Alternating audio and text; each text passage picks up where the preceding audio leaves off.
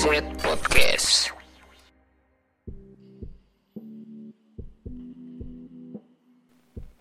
Oke, assalamualaikum warahmatullahi wabarakatuh. Kembali lagi bersama saya Arkian Ridho Pangestu. Di mana lagi kalau bukan di G N Z Podcast. Oke, uh, kali ini kita akan membahas mengenai suatu hal yang memang apa orang itu udah jarang gitu ya melakukan kegiatan. Apakah itu? Saya akan bahas tentang buku. Jadi buku ini merupakan suatu istilahnya apa ya? Sebuah ilmu pengetahuan ya, karena ada pepatah mengatakan buku itu adalah jendela dunia gitu ya. Dengan membaca kita bisa mendapatkan pengetahuan yang mungkin apa namanya belum kita ketahui sebelumnya. Tapi uh, UNESCO ini pernah mensurvei ya bahwa Indonesia ini memiliki uh, tingkat literasi yang sangat uh, rendah gitu ya. Karena menurut UNESCO, minat baca di Indonesia, ma- masyarakat Indonesia ini sangatlah memprihatinkan gitu. Katanya hanya nol koma nol nol satu persen. Artinya hanya ada seribu orang, dan dari antara seribu orang itu cuman ada satu yang membaca gitu.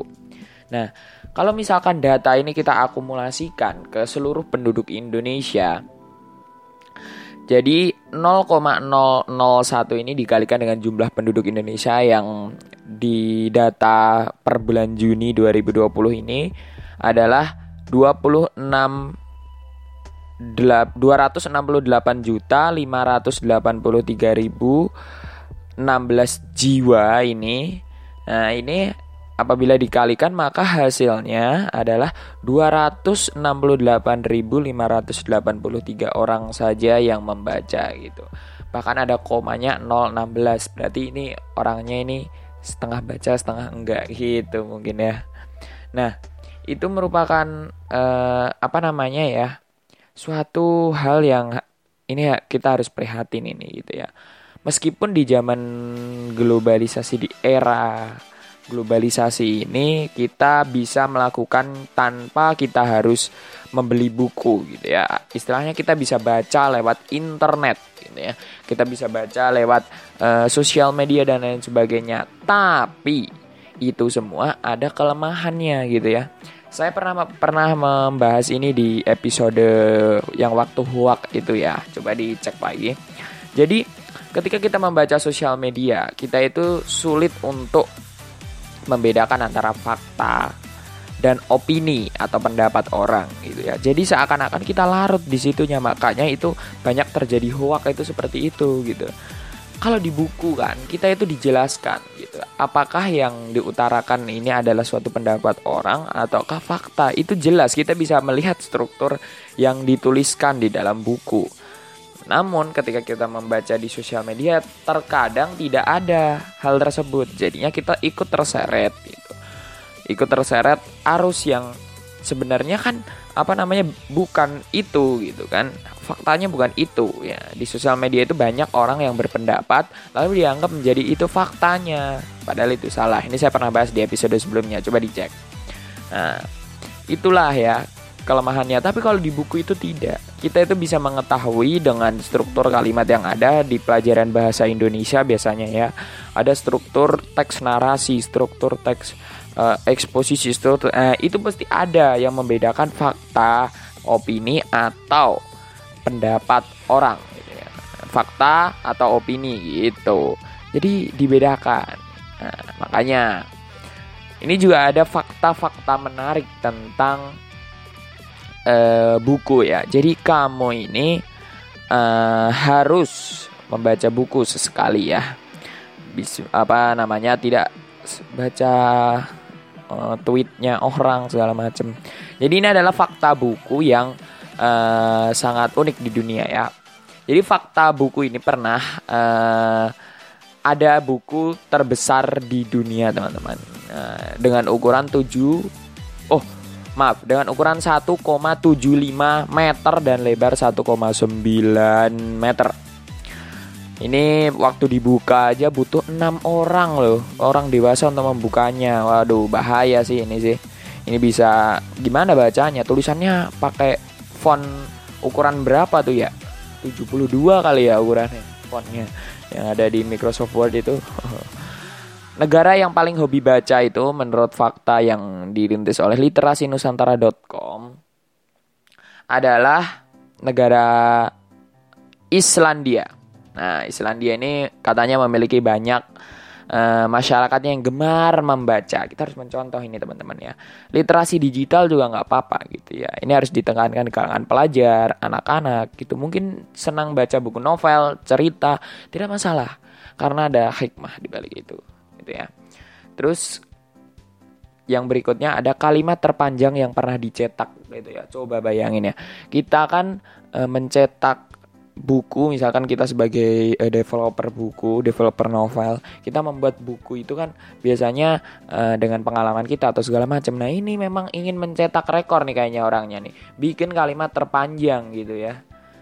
Ini apa ini? Yang menuliskan tanpa putus dengan tanda titik gitu.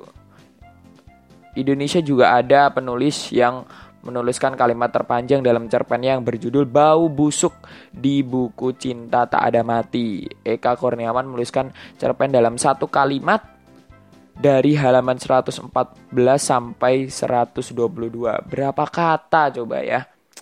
Ini sangat amazing sekali nih, mungkin mencetak rekor di Indonesia bahkan di luar negeri gitu ya. Terus uh, banyak fakta-fakta lagi gitu ya. Tiga buku yang paling banyak dibaca.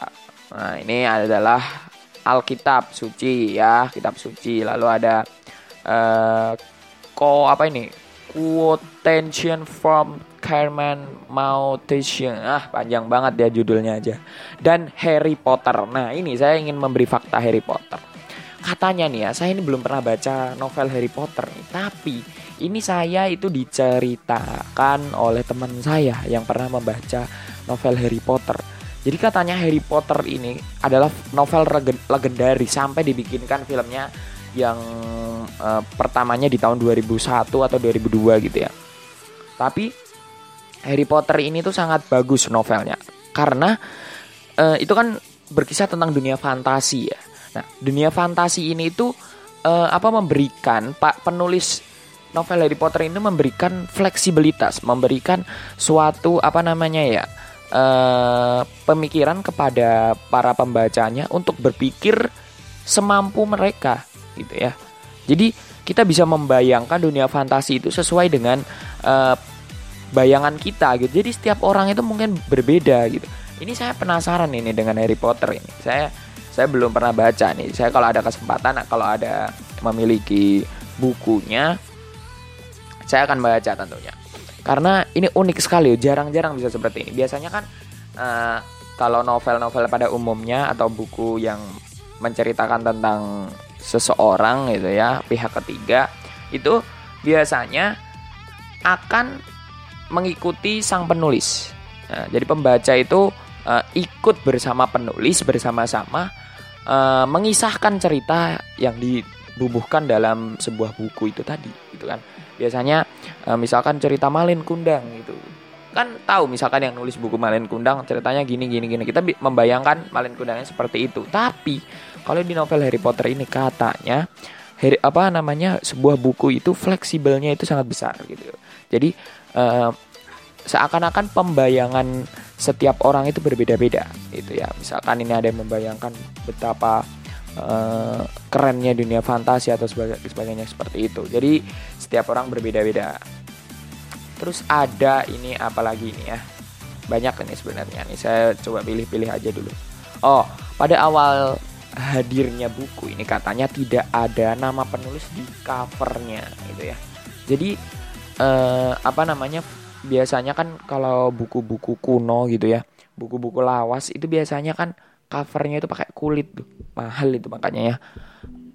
Terus kertas-kertas yang ada di dalam e, bukunya itu juga misalkan kuno gitu, misalkan bukunya tersedikit apa ya istilahnya ya, kayak lapuk gitu karena memang udah lama tapi itu khasnya itu masih ada gitu ya. siapa ya juga ya pencetak buku pertama, aduh ini nggak tahu ini, harga buku termahal di dunia gitu ya. Katanya harga termahal di dunia itu ada sampai uh, tiga puluh juta dolar, tiga puluh koma delapan juta dolar itu. Maka kalau dirupiahkan sekitar tiga ratus lima puluh empat miliar gitu ya. Gila apa ini? Buku tiga ratus lima puluh empat miliar. Ini buku apa ini? Mungkin ini adalah suatu kisah trik-trik rahasia untuk menjadi kaya kayaknya ya. Tapi ada juga nih kayaknya yang beli nih ya. Aduh, sayang sekali. Terus istilah untuk orang yang suka menyimpan buku tanpa membacanya. Aduh, ini suka beli buku itu cuman suka baunya. Oh iya, bener. Buku itu biasanya itu dicium baunya itu. Enak gitu kertasnya itu, e, pemilihan kertasnya biasanya yang digunakan oleh para developer penerbit buku itu biasanya mereka menggunakan kertas yang sangat unik gitu. Kan kita tahu ada beberapa jenis kertas, misalkan ada jenis kertas H V S gitu yang biasa yang warna putih yang biasa untuk e, di print itu yang biasa, terus ada juga yang buram. Nah kalau buram ini kan e, itu istilahnya tuh kertas bekas karena udah digiling segala macam. Nah ini kalau yang dibuat di novel itu biasanya kertas khusus. Bahkan ada juga kertas yang uh, apa namanya memang diberi aroma-aroma yang enak gitu ketika membacanya. Para pembaca buku itu suka tertarik dengan hal itu gitu. Terus ada banyak lagi fakta-fakta yang ada, tapi saya sudah akan tidak akan membahas uh, hal-hal ini ya. Namun faktanya katanya buku ini di dunia itu ada sekitar seratus dua puluh sembilan juta buku yang tercetak di dunia gitu. Nah, namun kan ini setiap harinya mungkin ada pertambahan. Kan ini eh, fakta ini ada dari beberapa tahun belakangan ini yang sudah di eh, survei. Setiap hari itu mungkin ada orang yang nerbitin buku, tapi jarang sekali setiap hari ada orang yang membacanya gitu. Nah, walaupun e, katanya kalau seandainya kita menerbitkan buku setiap hari misalkan gitu ya, e, kan buku itu kertas itu kan dari pohon ya, pohon itu kan e, kalau ditebang terus cuman buat e, buku itu kan juga bahaya. Jadi gimana ya? Ya lebih baik kita mencoba untuk apa namanya ya, ya melestarikan alam, tidak menggunakan sumber daya alam yang berlebihan gitu. Soalnya kan memang buku ini dari kertas, kertas itu dari uh, apa pohon, dibuat bubur kertas, bubur kayu, bubur kayu dari kertas segala macam gitu ya. Ini sangat memprihatinkan kalau sampai uh, digunakan untuk mencetak buku sampai harus menebang-nebang pohon berhektar-hektar dan lain sebagainya. Tapi yang penting coba kita tingkatkan literasi kita saja gitu ya. Gak apa-apa kok, gak harus beli buku, gak harus beli buku mahal seharga tiga puluh juta dolar tadi. Kita cuman cukup mencari di internet banyak gitu ya. Bahkan kan ada tuh layanan buku online seperti Amazon, terus apa lagi ya, ada baca buku online Google Playbook gitu. Nah itu kita bisa membeli buku lewat situ, itu lewat virtual itu, e-book ya, zaman sekarang, elektronik buku. Nah itu merupakan sedikit hal pembahasan kita mengenai buku. Terima kasih telah mendengarkan G N Z Podcast kali ini. Jangan lupa tetap semangat, stay positif, stay healthy di masa pandemi covid sembilan belas ini. Semoga kita dapat menghilangkan badai yang sudah lama berlalu ini. Eh, badai yang sudah lama menerjang kita semoga cepat berlalu. Kayak gitu. Terima kasih. Saya Arkian Ridho Pangestu pamit undur diri di hadapan Anda semuanya. Uh, wassalamualaikum warahmatullahi wabarakatuh. Ingat, literasi, oke? Okay? Apa? Literasi. Oke, okay, terima kasih. See you next episode.